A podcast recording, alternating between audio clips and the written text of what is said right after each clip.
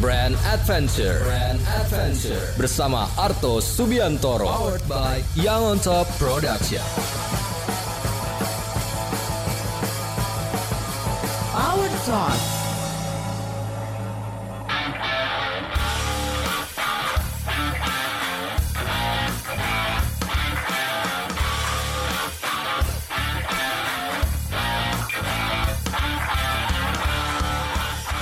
Yeay, selamat malam Power People, selamat mendengarkan. Ini adalah program Power Talk Brand Adventure bersama dengan saya Arto Subiantoro dan seperti biasa kita akan berbincang banyak hal seputar brand dan branding dari tokoh-tokoh yang sangat mengerti dan memahami bagaimana proses brand dibangun dan khususnya mereka adalah para pemilik brand lokal, pemerhati dan pelaku di seluruh Indonesia. Dan hari ini kita akan ngobrol dengan satu orang yang sangat keren banget, sangat visioner dan menurut saya hal yang patut kita dengarkan adalah bagaimana impiannya dibangun bertahap satu demi satu. Dan kita kembali setelah yang satu ini.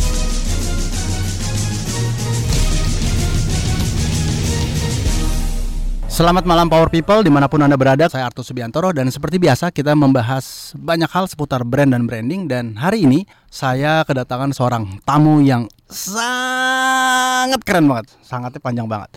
Yaitu seorang vokal coach dan founder dari sebuah sekolah vokal yang sangat legendaris. Saya sebut legendaris karena sudah usianya sudah di atas 15 tahun. Yaitu Mas Lucky Tampilang dari KBL Tepuk tangan terlebih dahulu. Ah, ada audiensnya juga di studio, jadi kita tepuk tangan beneran juga nggak apa-apa. Baik, selamat malam Mas Luki, selamat datang di studio. Selamat malam, Wah. Mas juga semuanya. iya, suaranya udah langsung selamat malam. Uh, saya tertarik sekali pertama dengan Mas Luki karena sebenarnya anak saya, ah di sini ada produser namanya Mas Reski. Mas Reski, halo. Saya tertarik sama Mas Luki karena sebenarnya anak saya udah dua tahun terakhir ini sekolah di KBL dan perkembangannya sangat maju sekali. Tanya banyak orang, ternyata memang ini sebuah sekolah yang bukan cuma sekedar jualan program, tapi memang terbukti bertahun-tahun menyempurnakan metodologinya sehingga sekarang sudah ada di berbagai titik di Jakarta, Jabodetabek yeah. khususnya dan uh, menciptakan sebuah image tersendiri di banyak persepsi di orang tua dan anak-anak yang sekarang menjadi siswanya, termasuk saya. Maka mendengar visinya kemarin langsung saya undang ke studio dan kita ngobrol soal sekolah vokal ini. Jadi Mas Luki, apa itu KBL? Dari sisi institusinya KBL sendiri kan institusi pendidikan vokal atau nyanyi ya. Iya vokal atau nyanyi. Masuk ke informal dong berarti? Ya informal. Ya. Kursus ya. Kalau dari KBL-nya sendiri kepanjangan itu kan karunia bersama Lucky. Iya, yeah, ini pede nih, pede. Pede banget. Pede banget. Jadi kenapa disebut karunia? Karena istilahnya saya seorang yang tidak berlatar belakang sarjana formal di ya. bidang uh, vokal pedagogik gitu. Ya. Lalu memimpin satu institusi yang sekarang ada beberapa cabang di Jabodetabek saya pikir ini semata-mata karena karunia. Hmm. Makanya saya namain ini karunia bersama Lucky. Nah, gitu. dan ini kita bicara 2000, 2000, 2000 ya? tahun 2000. Tahun 2000 ya. Dimulai. Nah, apa sebenarnya latar belakangnya uh, seorang Lucky Tampilang kemudian mau masuk ke dalam industri ini? Ini mesti kembali ke tahun awal tahun 80-an. Saya ingat sekali anak-anak Indonesia Timur itu waktu itu Bruri Pesoliwa, pemuda-pemuda Indonesia Timur, Bruri Bob Tutu yeah. Poli waktu itu. Yeah. Semua hijrah ke Amerika kan, mau cari sempat ke sana mau mengadu nasib di sana. Saya sempat terpikir waktu itu, iya ya orang Indonesia sana bisa loh untuk bicara di sana. Nah, itu menumbuhkan mimpi di saya. Saya pikir suatu saat saya ingin sekali ada di sana as a singer. Tapi waktu itu kendalanya tinggi badan. Kalau nyanyi di Amerika dengan tinggi satu enam lebih, kagak mungkin. Akhirnya saya memutuskan menjadi orang di balik layarnya, seorang penampil, seorang penyanyi. Akhirnya saya jadi coba saya menjadi guru. Berapa tahun itu berarti proses dari memahami ingin jadi penyanyi kemudian panggilannya kemudian menjadi seorang guru? 80-an. Saya 16 tahun udah jadi jadi pelatih sih. Cuman apa membuat sebuah istilahnya sebuah wadah pendidikan yang ini mulai dimulai tahun 2000. Hmm. Artinya memang kemudian proses uh, itu berproses ya dari Harus dari dari sebuah profesi yang tadinya ingin menjadi penyanyi kemudian konversi menjadi seorang pelatih vokal. Ya. dan itu lewat perjalanan yang, yang panjang. Panjang. Nah, kini Anda memiliki sekolah vokal yang menurut saya juga salah satu yang terbaik di di Indonesia bahkan. Apa yang membedakan sekolah vokal KBL dengan taruhlah sekolah vokal yang lain? Nah, ini dia. Jadi sewaktu mau bikin ini jadi sebuah wadah pendidikan, saya orang yang paling nggak mau ikut-ikutan. Jadi nggak nggak ada mau ikut. Oh ini semua lagi trennya, misalnya pendidikan ini metodenya seperti ini. Saya cuma meyakini apa yang saya amati bahwa di dalam dunia industri musik internasional, misalnya dalam soal teknik, oh ada teknik ini, kok di Amerika laku, kenapa di sini tidak? Sementara Indonesia lain lagi kan arahnya. Saya memilih untuk berbeda jalan dengan sekolah-sekolah lain. Memang di awal kendalanya banyak, banyak banget. Tantangan-tantangan, cercaan ada kok juga. Bukan hanya tantangan tapi tantangan-tantangan. Tantangan-tantangan. cercaan, cercaan, cercaan. Oke, jangan ke mana-mana, jangan bernafas. Kita kembali setelah satu ini.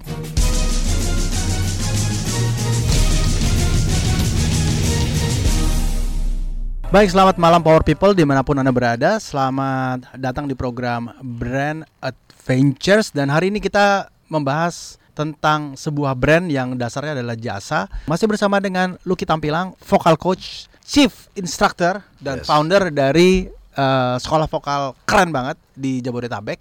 Namanya KBL, kurnya bersama Lucky. Dan kita masih Nora nih produsernya. Uh, kita masih bersama dengan Mas Luki dan tadi kita berbincang soal tantangan dan cercaan. Cerca. Dan oke, okay, kenapa kemudian uh, masyarakat pada waktu itu uh, menantang ide ini?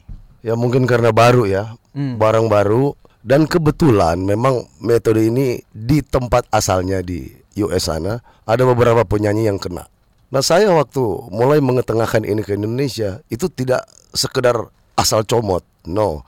Saya mesti pelajari dulu. Saya combine semua, saya bandingin semua, bikin kompa apa semacam metode apalah perbandingan lalu mencari kedalamannya sebenarnya di mana letak kelemahan teknik ini. Nah, sampai saya temukan yang namanya muscle coordination gitu. Muscle Method, coordination. Met, jadi biasanya kan orang membayangkan suara naik ke atas, suara ada di belakang, suara ada di mana gitu kan. Yeah. Kalau di KBL itu langsung nyata. Kita ngomong apa yang harus dilakukan itu sehingga murid lebih cepat ngerti gitu. Nah, di awal tadi kembali ke cercaan memang gencar sih, tapi rupanya semakin banyak masyarakat yang menerima.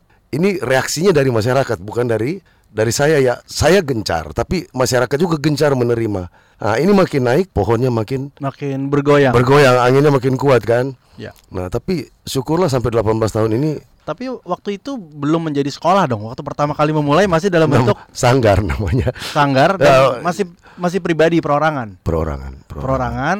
Jadi Mas Luki kemudian one man show. One man show. Ya, ya, one man sebagai show. vokal coach punya klien anak didik satu-satu gitu ya didatangi gitu ya. ya. Dan kemudian mulai mengembangkan teknik tadi itu muscle coordination itu. Ya, muscle coordination lebih ke ini sih approach technical ya. Yang dikembangkan teknik vokalnya kan. Mm -mm. Nah, Coba kasih contoh deh mas, kira-kira seperti apa sih kalau misalnya yang umum dan kemudian apa yang dilakukan oleh KBL? Misalnya apa maksudnya? Misalnya teknik menyanyinya, misalnya oh, aduh. contoh sederhana aja. Misalnya begini. Kalau yang biasa seperti apa, kemudian yang di KBL? Oh kalau biasa misalnya dengan close throat kan orang kalau close throat nanti gurunya akan bilang suaramu ada di atas, suaramu ada di belakang, suaramu ada di depan gitu kan. Jadi forward placement ke depan. Kalau saya kan hanya dengan satu tarikan napas hmm. memberikan satu instruksi, misalnya seperti ini. Kalau ini kan suara saya flat banget. Eh gitu kan. Ya. Tapi kalau saya open throat like eh eh kayak gitu.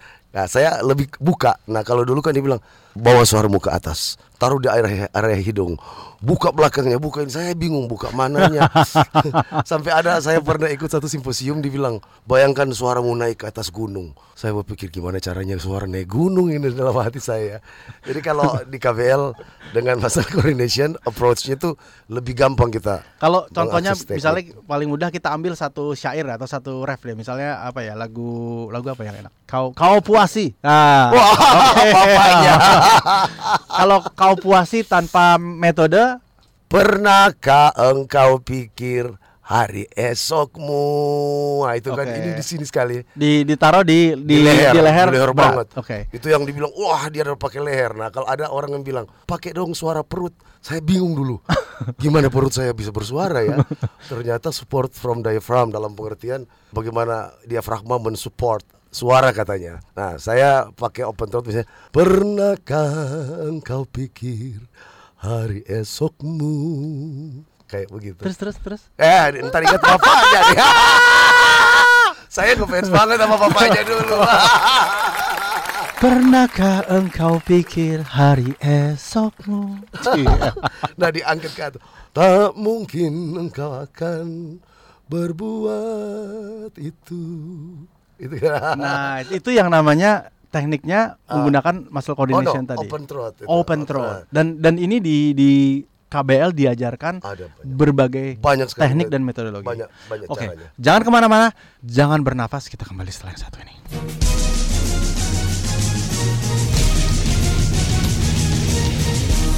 Baik, selamat malam. Anda masih bersama dengan saya Arto Subiantoro di program Power Talk Brand Adventure bersama dengan Lucky Tampilang, vocal coach dan founder dari KBL.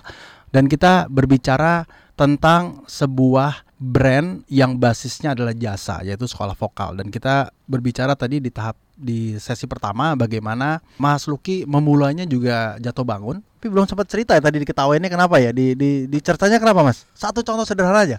Misalnya dulu kan anak-anak harus nyanyi ambilkan bulan bu ambil. Anak-anak KBL waktu itu nyanyinya udah Blues you stay away from me. Kaget. Yuk kok jadi kayak ibu-ibu? Anak-anak anak 7 tahun.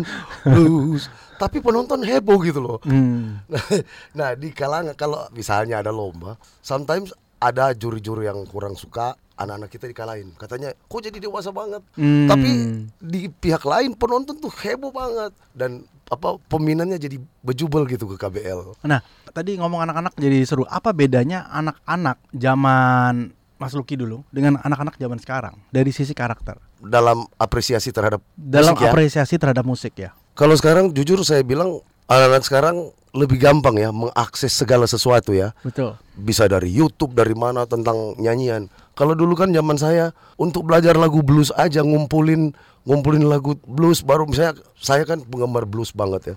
Mencari referensi tentang itu susah banget. Kalau sekarang anak-anak sekarang mereka punya banyak pilihan. Mereka mau R&B, mau blues, mereka bisa belajar semua. Nah, cuman memang jujur, dimudahkan oleh oleh teknologi tidak selalu membuat anak-anak rajin. Hmm. Nah itu. Jadi tergantung anaknya ini dan bagaimana guru memotivasi keadaan itu. Eh, mental anak sampai dia mau terpacu terus Dan itu salah satu tantangan yang di yang yang terjadi di sekolah. di dalam kelas ya, di sekolah ya. Ya di sekolah. Iya. Nah, kembali ke tadi ke poin ketika memulainya sendiri sebagai vokal coach, itu bentuknya datang ke rumah satu-satu gitu misalnya. Saya tidak pernah datang ke rumah. Oke. Saya ju- jujur dimulai dari tempat kos ini. Hmm, Jadi dari tempat kos keren. mereka datang di tempat kos. Saya sendiri bingung. Saya tolak-tolak waktu itu. Hmm. Aduh janganlah ini nggak nggak layak lah buat tempat latihan. Udah bapak minta bayar berapa? Loh bukan soal bayaran nih tempat kayak begini. Udah cuma tiga setengah kali dua lagi. Tapi karena ada puluhan datang, akhirnya saya coba ngontrak satu rumah. Eh malah laku laris gitu. Nah apa tadi pertanyaannya? Ini berarti artinya waktu pertama kali mulai Ah. itu memang memulai sendiri. Oh, sendiri sendiri sendiri sendiri. Apa satu anak dihadapi satu anak Ya gitu satu-satu. satu-satu terus, Satu-satu terus. sampai di titik kemudian nih kayaknya nggak bisa nih saya begini terus-terusan nih gitu. Capek sendiri. Berapa tahun waktunya kemudian sudah mulai berpikir Saya mulai Membangun dua- sebuah sistem. 2006 tahun ya. Oke. 6 tahun saya sendirian 6 tahun baru mulailah pendelegasian ke luki-luki yang lain. Hmm, nah ini menarik karena kan menciptakan luki-luki yang lain itu nggak gampang. Cloning, cloning. Nah, apa yang dilakukan oleh uh, Mas Luki pertama kali ketika mengkloning Luki yang pertama? Ah ini dia. Ah, jangan dijawab, jangan bernapas dulu. Kita break dulu. Aduh, menyebalkan ya. Baru lagi mau dapet tipsnya menyebalkan. Kita langsung kembali setelah yang satu ini.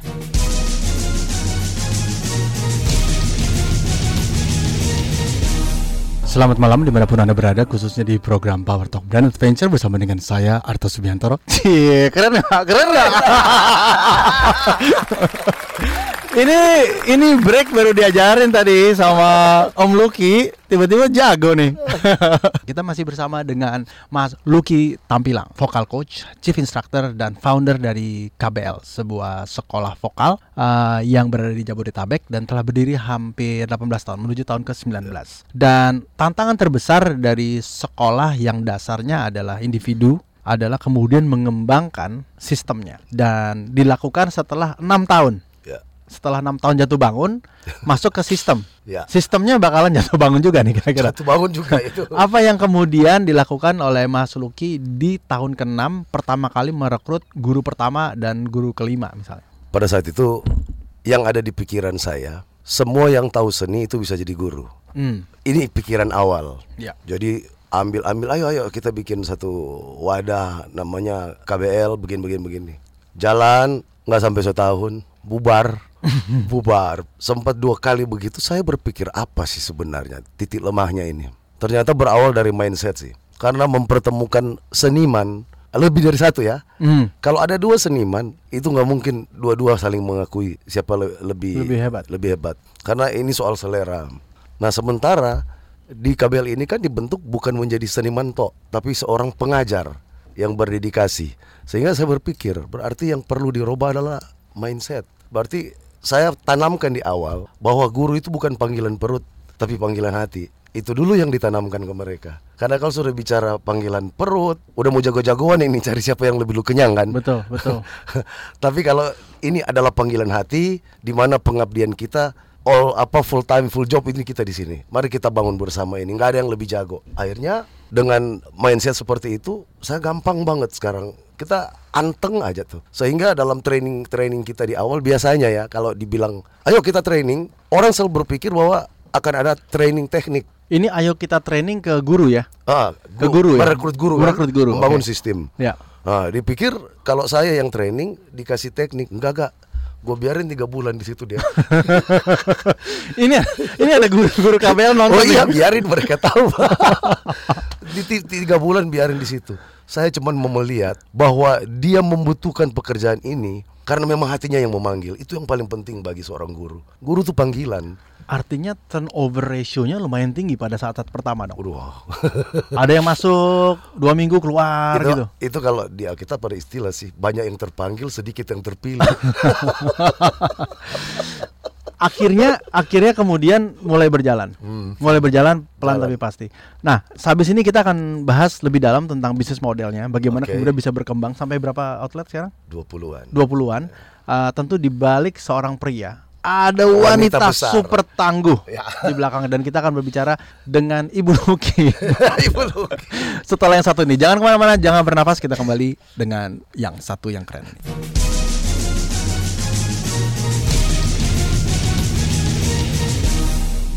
Baik, masih bersama dengan saya Arto Subiantoro. Anda mendengarkan program Power Talk Brand Adventure bersama dengan Luki Tampilang, vokal coach dan founder dari KBL. Dan hari ini kita ditemani juga oleh CEO, CEO, wanita di balik segalanya. Uh, Ibu Febe Pusung yang hari ini akan ngobrol sama kita soal pengembangan dan apa namanya uh, proses bagaimana sistem di KBL dibangun. Jadi tadi setelah jatuh bangun ya Bu ya, 6 tahun nggak berhasil atau bukan nggak berhasil capek karena ngerjain sendiri lalu mulai membangun sistem. Dan sistem itu kemudian bicara mulai merekrut guru-guru dan ternyata nggak mudah merekrut guru-guru ya. karena kemudian jatuh bangun. Lalu apa yang kemudian masuk ke dalam saya misalnya franchise pertama partner pertama? Artinya kan sudah ada satu guru atau dua guru yang telah berhasil dilakukan nah bagaimana cerita di balik itu bu? Sebenarnya sih jujur ini ya bisa dibilang nggak sengaja gitu loh. Karena hmm. awalnya kan kita memang sudah ngeflow aja bikin apa yang terbaik buat murid-murid gitu. Mereka bisa berbeda gitu melalui proses mereka menjadi baik itu sudah cukup gitu. Tapi dari justru dari orang tua yang anaknya ini sudah jadi gitu mereka yang mendorong bu kenapa nggak dikembangin? gitu. Kembanginnya hmm. seperti apa gitu oh coba di kenapa nggak di franchise gitu seperti apa nanti uh, saya terus bagaimana oh mereka yang malah yang minta karena oh keren pada, juga ya iya karena sampai cabang ke-20 ini uh, bisa dibilang semuanya itu memang dari murid. Support dari iya. orang tua dan murid. Dari orang tua murid karena mereka alasannya sih karena mereka melihat perkembangan anaknya seperti itu. Wow, itu menarik sekali. Nah, wow. tapi kan tentu kemudian tantangan terbesarnya adalah muridnya semakin banyak, gurunya semakin sedikit tadi. Iya, betul. Nah, bagaimana mensiasati itu atau memang pada akhirnya ya harus sabar gitu. Hmm. Ya betul. Yang paling pertama sih uh, per, uh, waktu cabang-cabang pertama ya itu tantangan pertama bagi saya itu adalah bagaimana meyakinkan gitu karena kita kan sebenarnya datang belakangan di saat sekolah-sekolah yang lain itu sudah ada dan sudah punya besar. nama sudah punya nama luar biasa kita ini siapa gitu kan. Nah itu yang memberi keyakinan kepada uh, murid kepada orang tua dan kepada siapa pun itu juga bahwa kita istilahnya produk tuh nih produk kita bisa dilihat loh bisa punya hasil dan itu nggak gampang bagi saya gitu. Nah apalagi kalau sudah mulai buka cabang, wah siapa ini gitu. Tapi justru dari eh, kita nggak bisa bikin apa-apa selain ini loh hasilnya gitu. Ya. Jadi tantangan yang kedua adalah yang tadi itu guru-guru merekrut mereka untuk menjadi seperti yang diharapkan bukan cuma soal panggilan perut tapi panggilan hati itu bukan hal yang gampang tapi pelan-pelan mereka bisa uh, semakin melihat bahwa oh ternyata memang passion saya di sini ya. seperti itu. Kita bicara berapa tahun ya kalau guru sekarang yang paling lama di KBL? Guru paling lama itu sekarang 10 tahun ada. 10 tahun. 10 tahun. Artinya manajemen juga harus memikirkan bagaimana nasib guru ini ya. ke depan ya. dengan sistem berjenjang begitu ada nggak? Iya ada. ada. Contohnya apa misalnya? Ya, jadi gini dari uh, mereka yang sudah tadi itu yang paling lama kan di atas 10 tahun. Kita sih mencoba untuk semacam jenjang karir gitu loh. Mereka yang sudah mulai even dia misalnya bukan yang dari kan beda ada yang datangnya dari ya seperti Pak Luki otodidak, tapi ada yang juga sudah sarjana, sarjana musik, sarjana vokal malah gitu. Tapi ya kita mengatur mereka untuk tetap merasa bahwa proseslah yang membuat mereka memetik hasilnya seperti itu. Jadi bagi kita di KBL itu ada prosesnya untuk mereka tiba pada jenjang pertama guru reguler itu kita namakan yang awal lalu kemudian menjadi guru senior habis itu mereka menjadi supervisor seperti hmm, itu. Hmm. Nah, cara kita uh, menghargai mereka mungkin tidak banyak, tetapi memang setiap guru ada yang sudah lima tahun, 8 tahun yang sudah mengabdi di KBL kita memberi sesuatu lah untuk mereka gitu. Jadi ya hmm. ya, kayak ada KBL Award kecil-kecilan lah. Ya, ya, ya. Nah, ini ada menurut saya ini pertanyaan nggak penting tapi penting. Hmm. Gimana caranya? Penting nggak penting? Kalau misalnya kita dikasih waktu 20 tahun kembali balik gitu ya, memulai KBL dari nol. Hmm Menurut Mas Luki atau Ibu Feby juga, apakah prosesnya akan sama, membutuhkan waktu yang sama atau kayaknya kita bisa bikin lebih cepat? Mungkin karena udah tahu jalannya ya, mungkin bisa lebih cepat. Bisa lebih cepat. Bisa lebih cepat. Kalau dimulai dari dari, dari nol lagi. Dari nol lagi. Berapa cepat? Kalau sekarang kan sudah uh, eh, 18 mau ke 19 ya. Yeah. Mungkin 50 persennya lah. Iya. ya. Nah, ini yang menarik karena salah satu tujuan dari program ini adalah membantu pendengar siapa pun mereka yang ingin memulai membangun brand ya, memahami prosesnya sehingga yeah. proses itu tidak perlu dilakukan lebih panjang dari yang kita harapkan. Yeah. Dan saya pikir Anda ada di sini bukan hanya soal bicara soal KBL saja, tapi juga memberikan makna penting bahwa sebenarnya seseorang yang memulai dengan fondasi yang benar, memiliki brand yang yang yang dibangun dengan hati tadi, hmm. itu akan sampai ke titik yang kita harapkan yeah. gitu. Dan dan ini memang uh, tujuan dari program ini. Jadi okay. terus terang saya sangat berterima kasih sekali ada dua founder KBL yang datang ke sini hari ini dan berbagi uh, banyak hal tentang kita. Nah, satu tips mungkin yang bisa di-share oleh Mas Luki apa terhadap mereka yang ingin mulai membangun brand tapi dasarnya jasa kalau saya sih cuma kerja dengan passion kali ya. Hmm. Apa pun itu mau bangun apa pun, mau modal segede apa pun, kalau bukan passionnya susah juga mungkin. Sesederhana itu. Ya, mungkin karena saya passionnya di sini. Jadi saya pertaruhkan semua waktu dan tenaga saya untuk ini, gitu. Jadi lebih lebih enteng saya kerjanya. Nice. Kalau ibu satu hal? Ya itu dia. Kalau saya seperti itu kan uh, setia pada pada apa yang sudah dibangun dari awal dan berupaya untuk ya mempertanggungjawabkan itu Baik, terima kasih banyak Mas Luki Tampilang dan juga Ibu Febe Pusung. Satu tips buat yang dengar tentang teknik vokal. Yang biasanya selalu ramai itu soal suara tadi tuh, suara hmm. perut, ya. suara kepala, ya. ntar lagi ada suara telinga atau suara apa. Saya cuma mau kasih yang basic-basicnya aja. Sebelum nyanyi, lakukanlah yawning, ya apa, apa tuh menguap ya. Menguap. Posisi menguap tuh membuat orang lebih gampang untuk bernyanyi. Itu aja. Di apa saja ilmunya pasti basicin dari situ. Nice. Oke. Okay. Jadi itu hal yang sangat uh, sangat konkret banget nyata dan bagi anda yang ingin tahu lebih banyak tentang KBL anda selalu bisa pergi ke ada websitenya? Ada www.kbl.id kbl.id .id dan Anda bisa tahu lebih banyak khususnya bila ingin memasukkan anak-anaknya atau Anda sendiri ingin masuk ke sekolah vokal karena ini benar-benar keren banget. Saya barusan dapat tips saja sudah kita di studio udah udah udah udah jago nih sekarang. Gimana caranya tadi yang suaranya jadi kan? Um, baiklah, sampai